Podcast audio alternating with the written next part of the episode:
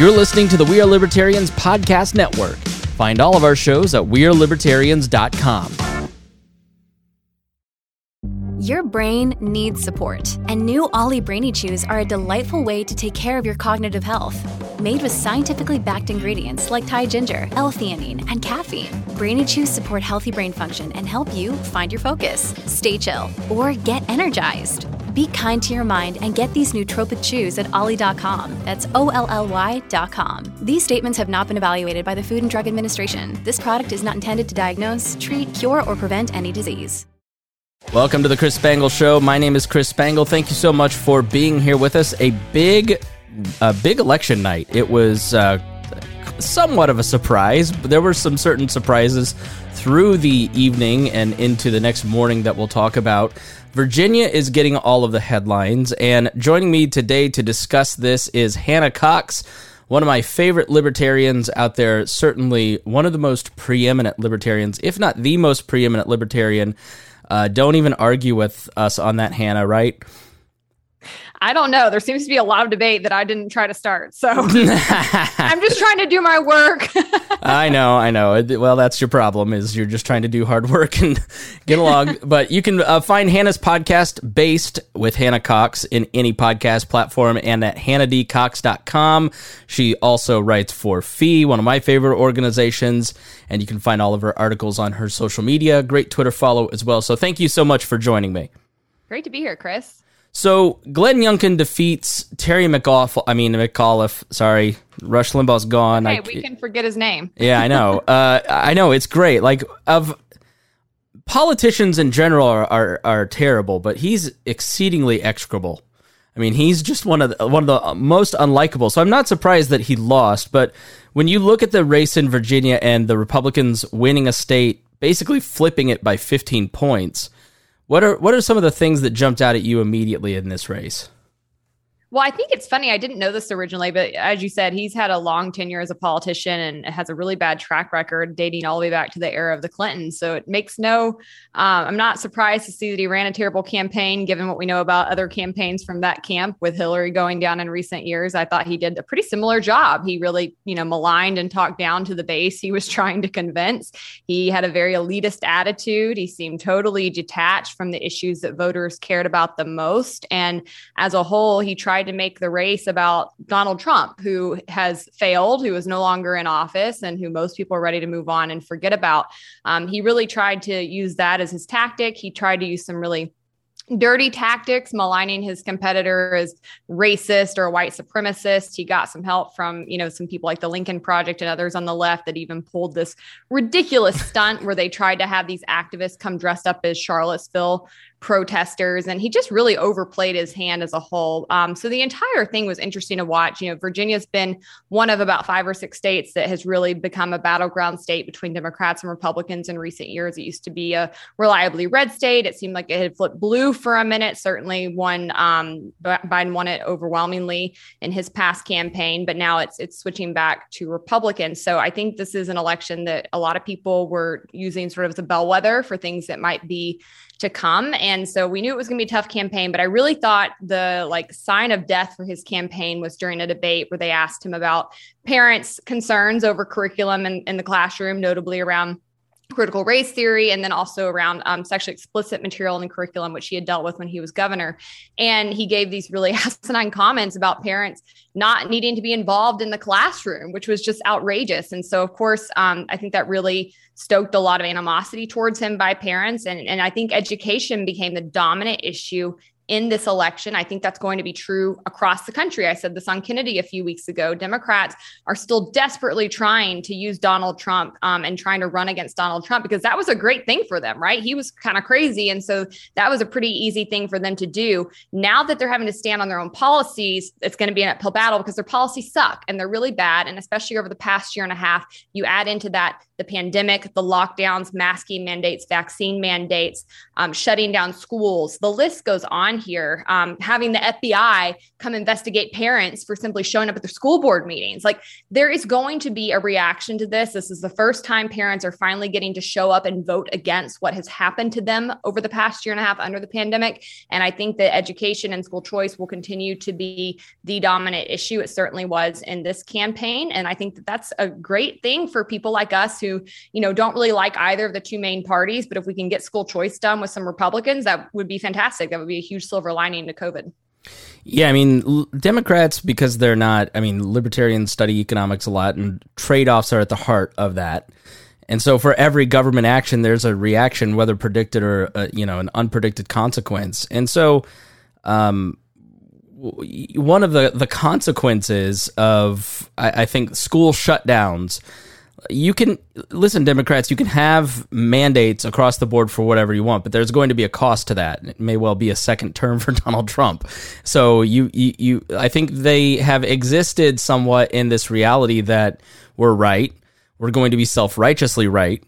And anybody who doesn't agree with us is just one of these labels. And i think it says a lot that you have a 15 point swing mainly in uh, suburban females, which seem to be the the power base, the the the block that is swinging a lot of different issues, both white and black females in the suburbs, uh, swinging these elections. It happened in Georgia. It happened here. Um, it happened in New Jersey, and you know the school issue. I don't know how much you followed the Loudoun County stuff um, I can give a summation, or if you want to talk about it, if, if you've kind of followed, because this this kind of became the issue in Virginia, not a lot of people have heard about it. Yeah, I think it'd be great to give a summary because, to be honest, I think there are conflicting narratives around what happened in that bathroom. Of course, we've seen the right try to make this into a transsexual issue and transgender bathrooms issue. Um, from my research, that actually has nothing to do with the actual events that happened. It seems like this actually is just an instance of rape. Um, so, I, if you want to give a more detailed summary than that, um, but I think it's important to note that like there are competing narratives over what happened here, but certainly it was something that animated the public. Yeah, there's both sides have behaved badly in this. Yeah. I think there's no doubt about it. The media has not helped the partisan media. Um, Loudoun County schools, you know, there was a sexual assault in a bathroom. The uh, they were asked about it in a school board meeting. The, the they chose to not talk about it and say nothing happened. It was very clear to the community that there had been a sexual assault.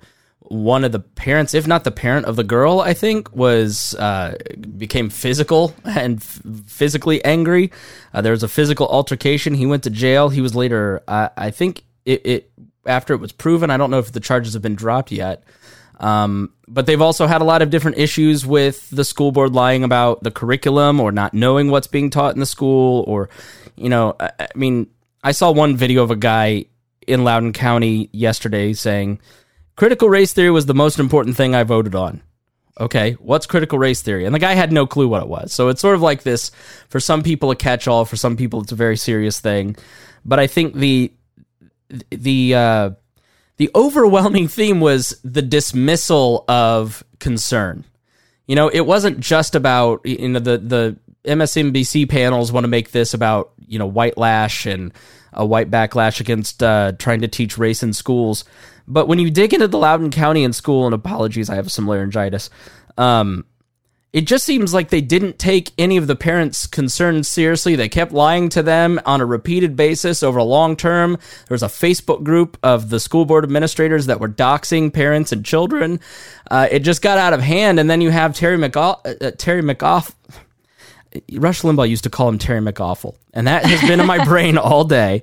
McAuliffe. I think it works. Yeah, Terry was the chief of staff for Clinton. He ran the DNC for a long time. He's been uh, a 30 year cretin in Virginia politics. Um, but you know, he he brings in Randi Weingarten, the head of the uh, the unions, to stump for him the night before the campaign. Like you couldn't find a less likable person to come and and uh, stump for you. But his message throughout this was, you don't get to decide what schools teach parents. It's on us. We get to learn. A- A- Randi gets to outline that, and that doesn't really work well when you dismiss people's concerns. It really doesn't. And when it comes to the critical race theory issue, this is one that I just get frustrated about because it does it doesn't have a defined meaning, right? It kind of is a catch all bucket. Um, but certainly there's been a lot of dishonesty around it. If you look at critical race theory and what it actually is at the collegiate level where it originated, no, that is probably not being taught in most schools. If you look at what is being taught in schools, though, I think most of what um, most parents would define as critical race theory is there. And that would be talking about problems with white people. It would be talking about um, the need for white people to take blame if certain issues have happened in the past. Would be talking about equity versus equality and, and these kinds of tones that are definitely present in our curriculum and that are definitely present increasingly in our um, society. And so I think that when we see parents pushing back on that and they get shut down and told this isn't happening, parents feel gaslit and rightfully so. And I think that ultimately, we see parents beginning to really rise up and push back. And I think COVID has again given them this really great picture into the children's classroom because they've had Zoom at home. They've been able to actually hear what's going down in their children's classroom. And for the first time, they're starting to recognize that a lot of what's happening in the classroom doesn't align with their values, probably is a lot of busy work. You know, I'm I was homeschooled. I've said for years, so many parents could homeschool and they think that it's this out of reach thing. It's not. Most homeschooled kids do school for two hours, three hours a day max. There's a lot of co-ops and um, partnerships you can join with other local homeschoolers to do this kind of work. And we see consistently that homeschooled kids test better, um, do better in life, make more money. And so as a whole, I think there's a lot of parents are waking up and saying, hang on a second why am why are we spending this much money? You know $15000 per kid per year is the average in public schools for this result. You know it's almost double what we pay for public schools than what we pay for private schools and probably even a third of that for homeschooling. And yet we get these results in the public schools. And so they're beginning to recognize that their child is not getting the education that they thought they were getting they're hearing things taught in the curriculum that don't align with their values. And this is the problem with the public education system as a whole. It is a government monopoly. It does not give parents the ability to weigh in on how they want their child educated, on the values that they want them to be taught. And so, really, all of this trickles back to the problems with government schools as a whole and why we need things like school choice that would easily answer issues over curriculum, issues over mandates and masking and lockdowns. You know, if you're a parent who's freaked out by a disease, disease that kids barely catch and has less than 1% death rate, but you want to bubble wrap them, fine. Go hang out with other parents like that. Put your kid in that kind of school. Let the rest of us take our money and go to normal schools and live in peace. If you're somebody who wants their kid taught, um, you know, Marxist leaning theory around equity, then fine, group together and have your kid go do that. Let us take our money and go spend it on educational curriculums that actually teach them how to think instead of what to think and really help them have a more holistic viewpoint of the world. So ultimately, all this comes back to the need for school choice. But right now, where it stands, parents have every right to be outraged. They have been gaslit. They have been lied to. They have been shut down. Um, many of them tried to go through the proper channels of pushing back over the past year and a half, showing up at their school boards. This is amazing. You know, for people like me, when they've asked, people have asked me for years, how do I get involved in, in politics? I'm like, go get involved with your local school board. Just show up. more power. right. Just show up. And then when parents finally do that, we wouldn't let a lot of them in. We would only let a certain number of them speak. We'd shut them down. And then lastly, we finally see this coordinated effort between the Biden administration and the National School Boards Association to literally use our law enforcement agencies against parents and label them domestic terrorists. I think that was a final straw for many people. And again, now that they're getting the chance to actually vote and push back, I think we can continue to see what happened in Virginia matriculate across the country. Yeah, there's nothing more personal than I think for parents than what's happened to kids over the last year. I, I don't think it, it is a you know a right wing thing. Oh, the COVID deniers and they they just don't you know in their kids and blah blah blah and the masks. It's literally every sector of of the political sphere in my life that I talk to. Um, COVID has impacted children the hardest you know the kids that have lost access to their social circles they've been eh, you know it's it's uh, one thing for my 38 year old tired behind to be sitting in a chair all day because I do it anyways but it's different for my 7 year old niece. It's it's been a very difficult year for them and and there are a lot of parents across the board going if my kid doesn't go back to school this fall, I mean, and you and I heard it from people across the political spectrum, and I think when they're you, you had in Loudoun County one uh, teacher who was encouraged to speak, and then when he did and didn't toe the line, was fired, you know, or there's Thomas Jefferson, this uh, high achieving school in Virginia that the, it was found that there were just it was the majority of this STEM school was Asians, and so they changed the formula to decrease the amount of Asians, which exploded the the meritocracy debate. You know, and people have very strong feelings in America about meritocracy. I mean, the the, the idea, Hannah, that if you have the skills to go to a STEM school because you have an engineer's brain, you should go. We should nurture that. We should encourage that and not try to put, you know, round. Now, I mean, but you and I both agree, I think, that there should also be a mind a mindful eye towards, you know, pulling people into different social circles. There should be an eye towards increasing diversity. Like, where's that line? Because I think a lot of, of people on the right kind of don't want to have that conversation. It's uncomfortable for them because they don't want to be seen as like some flaming pink haired lib- liberal. But like, where, how how do you find the balance as you navigate through these stories of making sure that we are um, pulling people out of disadvantaged situations, giving them opportunities that they might not have because they're lower income or they are of a different race or they don't have the skill sets in their family to achieve things? How do we do that?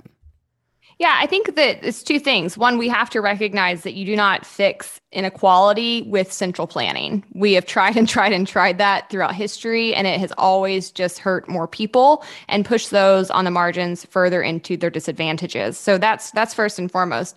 Um, I think that fits perfectly in line with our theory of libertarianism, which would say that government is not capable of eradicating these things, but we as individuals and at the local level, we can address those things. And I think that as good capitalists, we should be doing that, right? Like as a hiring manager, for FEE, when I am hiring, I am thinking about that. I am thinking, what obstacles do we maybe have in our advertisements and where we're placing advertisements in our interview processes, um, in our language that describes the job that might preclude certain people from applying?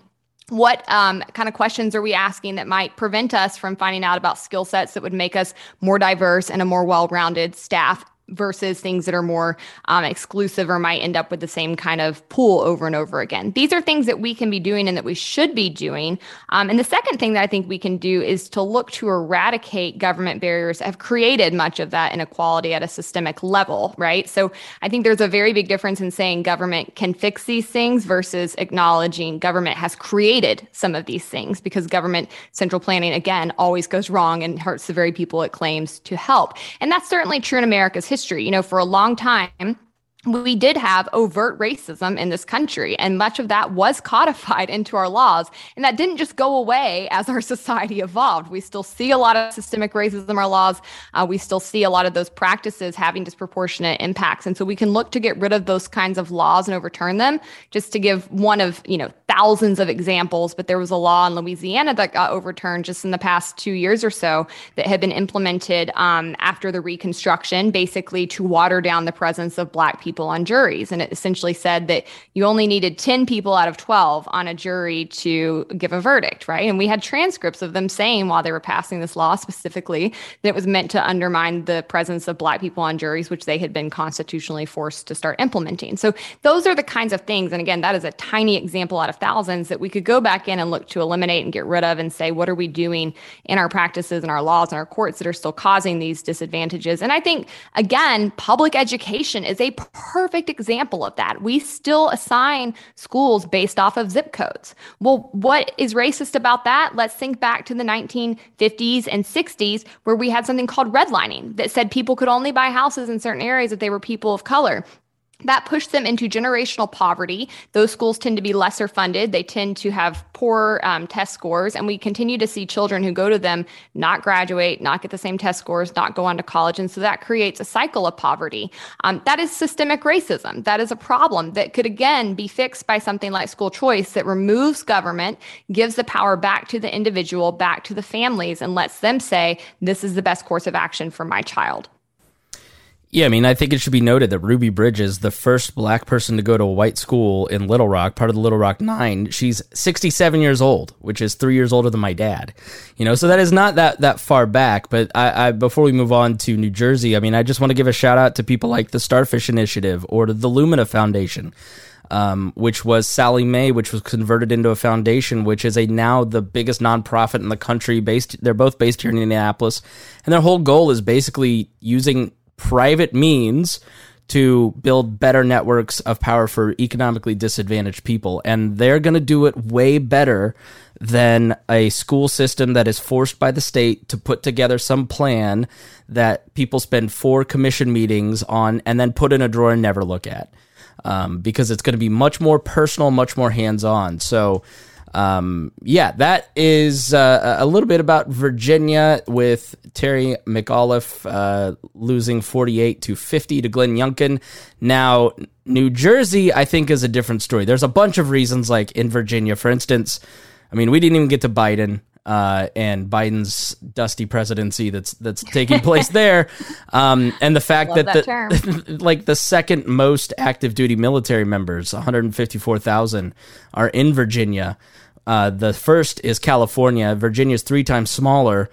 I mean, how did how did, Afghanistan play into it? Did uh, Biden's you know fumbling? I mean, Biden promised to be boring and uh, middle of the road and uniter, and then comes in with this massive progressive uh, agenda and just completely uh, pulls the rug out from under the base that voted for him. So, not surprised that they got punished. Now, in New Jersey, it seems to me that it's more about COVID restrictions because they had very stringent COVID restrictions in New Jersey.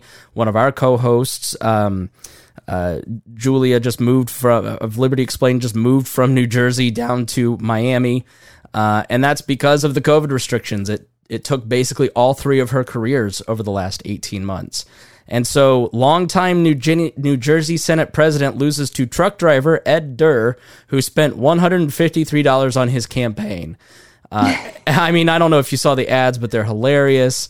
Uh, and Phil Murphy, the sitting governor, squeaks it out against a little known uh, Republican who, one thing that should be mentioned, Youngkin and Jack Ciattarelli ran moderate Republican Mitch Daniels like campaigns and not Trumpy campaigns. And uh, he barely, barely lost to Phil Murphy. I mean, what does this result in New Jersey say to you? Well, I think I think you're spot on with all of your analysis. We've certainly seen a lot of people fleeing states like New Jersey over the past year and a half. Um, I think I want to say New Jersey lost the most um, amount as far as a percentage of its population, and I think that that definitely has a lot to do with COVID. I also think it has to do with their crazy taxes. They have some of the highest property taxes in the country, and for what? like it's not like this is this beautiful state with all these resources. Like california you at least kind of get you know amazing nature and wineries and, and the beach. Like what are you getting in new jersey for that? Not that much. Not very good schools covid restrictions. There's a lot of reasons to leave new jersey. Um, and i think that as a whole the economy has a lot to do with it right now. I think that's true in Virginia as well. You know, we've seen that the result of the spin, spin, spin and print, print, print policies of the Biden administration and also the Trump administration before it, but even more so by Biden, has created mass inflation. People are getting poorer by the second. I think people are really starting to feel the pinch. Our supply chain is a disaster, largely due to unions and really bad government backed union contracts that have prevented us from automating, have prevented us from opening up around the clock. We see Biden continuing to push um, for things like like the PRO Act, right, that has already failed in California and also contributed to the supply chain issues.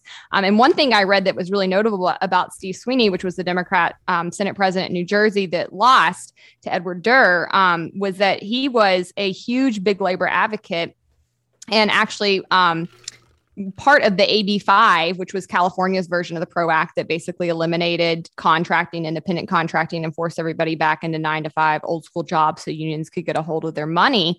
Um, he was really involved with that, and he lost to a truck driver who were who were some of the people most impacted because they're usually independent contractors by AB5 and would be impacted by the PRO Act should it pass. So I think that's an amazing pushback on something the Biden administration is still trying to push at the federal level that has already failed in California, um, and so we're seeing that that's a result result of that kind of policy as well. As a whole, I do think this red sweep is is a proof in the pudding that people don't like the policies now that they're not voting against Trump and they're seeing what the Biden administration is all about. They don't like what they're doing.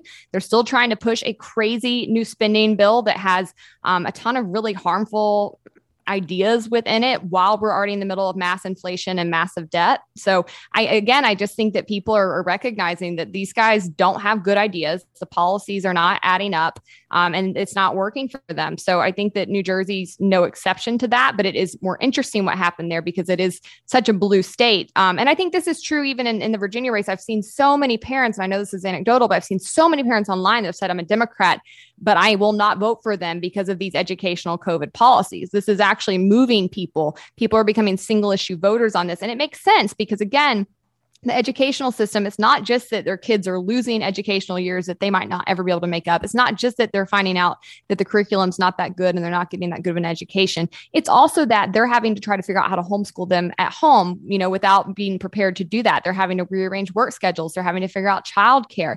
And they're having to deal with the fact that kids have this growing rate of depression and anxiety and mental health issues because of the lockdown. So i think that we really do see like the mama and papa bears coming out in defense of their kids right now. Yeah, I, I have no source for this. It was um, something that my fiance got from her women's group at church. So, but she said that the they were talking about anxiety in kids and that the average five year old has the same level of anxiety as a mental patient in the 30s. I have to v- verify that, but like it feels real, um, and that's really all that matters with facts these days, is if how it feels. um, but y- yeah, I think the. Uh, one I did a public affairs program dedicated to nonprofits here in town last year through the COVID pandemic, and every single one that I talked to was trying to pick up the slack of what was lost in schools. Because one of the unseen parts of the pandemic is that schools are now ground zero for welfare distribution, I guess, or the social safety net on the local, federal, and state level. And so having these kids out of school meant that all of these nonprofits, some that weren't even dedicated to kids, were now trying to figure out how to get food to kids, how to like check in on them because the amount of child abuse skyrocketed because the not the mandatory reporters were no longer there and and that safety net was gone. Uh, and I you know and then now dealing with the constant like talk to any teacher. Like this this is one mistake that libertarians and conservatives make is that they beat up on teachers unions and they message it in a way that turns off teachers. Teachers right now hate their school more than you do because the rules keep changing and they change every other week. And if you're a parent, you know this because your kid gets COVID. Well, now all the kids have to stay home and they could be out for six weeks. And some of that doesn't make sense. Like, even if they test negative multiple times, they're out for six weeks. Uh, just depends on the school. So a lot of this stuff just doesn't make sense. Teachers are frustrated with all this stuff too. Um, and I think we ought to keep an eye out for that. But you you made the point about some of these progressive policies uh, falling short. Uh, did you hear about Buffalo and the mayor's race there? No. Okay, so Buffalo's mayor Byron Brown wasn't even on the ballot uh, for the city election and a Democratic Socialist candidate named India Walton uh, ran for the, the, primary, beat a traditional Democrat in the primary in September. The mayor started his own write-in campaign for himself, and and you know politics. Like a write-in campaign is virtually impossible to win. Mm-hmm. He won by 10,000 votes, 58.83 to 41.17% against the, the AOC back. Yeah, the AOC back candidate in Seattle. A, Rep- a Republican, Ann Davidson, leads police abolitionist Nicole Thomas Kinney in Seattle city attorney race. In Minneapolis, the uh, ballot measure on defunding the police collapsed. Um, uh, defunding the police is kind of one of those catch-alls uh, as well. Um, but like the the parent issue, people watched, you know, what happened in Seattle and the taking of property, and uh, really all across the country in Minneapolis, and we're told these are peaceful riots, and they weren't peaceful at all. They were they were violent, and you know, time and time again, you kept hearing like, nobody wants to defund the police. Why are you people bringing this up? What does defund the police mean, and what does it mean moving forward that it was uh, it failed fifty six to forty three in Minneapolis? Defund the police means that Democrats are abysmally bad at naming things and coming up with slogans. like, I, you know, I'm, you know, i am somebody who's done criminal justice reform for a very, very long time. It's, it's definitely my top issue, and and I've become radicalized after all the corruption I've seen in the system, and um, and really, you know, went from doing like reentry and workforce development type work to really trying to shake the system down. like, I'd love to see it crumble. Um, when I heard the defund the police slogan come out, though, I just put my head in my hands and I was like, there goes 10 years worth of work on our side to like move the right on these issues. Because I think if you were to talk about the fact that our police budgets are bloated, that we are not getting actual um, public safety in, in exchange for that money, if we were to look at the number of services we now have police covering, the amount of laws they're enforcing, no true advocate of limited government could actually stand by the way our current system is structured. But the defund the police slogan just totally put a stop to that conversation. like it really um, animated the right and, and shored up support, I think, for police and and neglected to really explain what the vast majority of people mean by it. And of course, you know, on the left, there's something people need to understand on the right and within libertarian circles. I've actually worked around people on the left my entire political career. I've I've been very privileged to get to do that because I think it's prevented me from stereotyping and strawmanning them. And the reality is most people on the left are not these far left loony progressives. There are about four or five of them running around at the national level and the media elevates them because they love the narrative and because the media might lean pretty far left. And it makes the people on the right and libertarians think that everybody on the left is over there and fringy. They're not. That's why Joe Biden Biden won. He ran as a very moderate, old blue dog type Democrat. That's still where most of the party is. Um, and then you've got these very far left extremists who are really in the like, um, anarchist, Marxist kind of camp. And they really do mean abolition when they say defund the police. And they really do mean no prisons when they say in prisons. That is not where most people are. Um, and so you've got, you know, this whole left and right coalition that's been doing fantastic work on criminal justice reform at both the state and national level for decades now, and really having a lot of actual progress in that regard that has improved community safety while also ensuring we uphold individual liberty and and try to limit the government in many aspects where it had become bloated. Then you had these far left activists come in and basically ruin that by running around screaming defund the police. At the end of the day, no police department has been defunded. That is total nonsense. Almost every single department actually got a tremendous raise over the past year, especially following the BLM rallies. We saw them really start to use that as a wedge issue, and their unions used it to kind of hold many states and cities um, hostage to get more money. And so we've we've seen nothing of the sort of defunding the police, but yet you'll continue to see people on the right now say, "Oh, look at this crime spike. That's because they defunded the police." No, it's not. It's because the police are ineffective at their job as always. But at the end of the day, I'm not surprised at all the defund the police vote failed, even in Seattle. Again, I think while Seattle is blue, I do not think the vast majority of people in these blue states are over here in the Marxist camp or in the like total anarchy camp. I think most people believe they need police. Um, where I think we should be able to meet and agree is that policing needs major reform, major reform. It is super corrupt. There are so many issues within it. I'd like to get back to having that conversation, but until these, you know, kind of whack jobs start stop running around with this slogan, I don't know that we'll get to. Yeah, it just feels like the media presents everybody at zero and a hundred. You know, mm-hmm. they'll take the video of the lady screaming on the subway about not wanting to wear a mask and like present that as all Republicans. And it just seems to me that the country's at 60 and 40. Yeah. And and the media and politicians have not figured that out that you know the the people who are trying to build a living on content haven't figured that out. But in reality like adults are starting to stand up and go, all right, my political apathy is over. You people are, uh, are you're out of here. Like no more QAnon, no more, you know, defund the police. Let's figure this out. Like because in all these issues that we talked about today, it's yeah, I want my kid to learn exactly who Christopher Columbus was. I'm not afraid of my kid learning about who Christopher Columbus was. I don't think that, like Tucker Carlson said two nights ago, the world will crumble into Somalia if they learn about real history.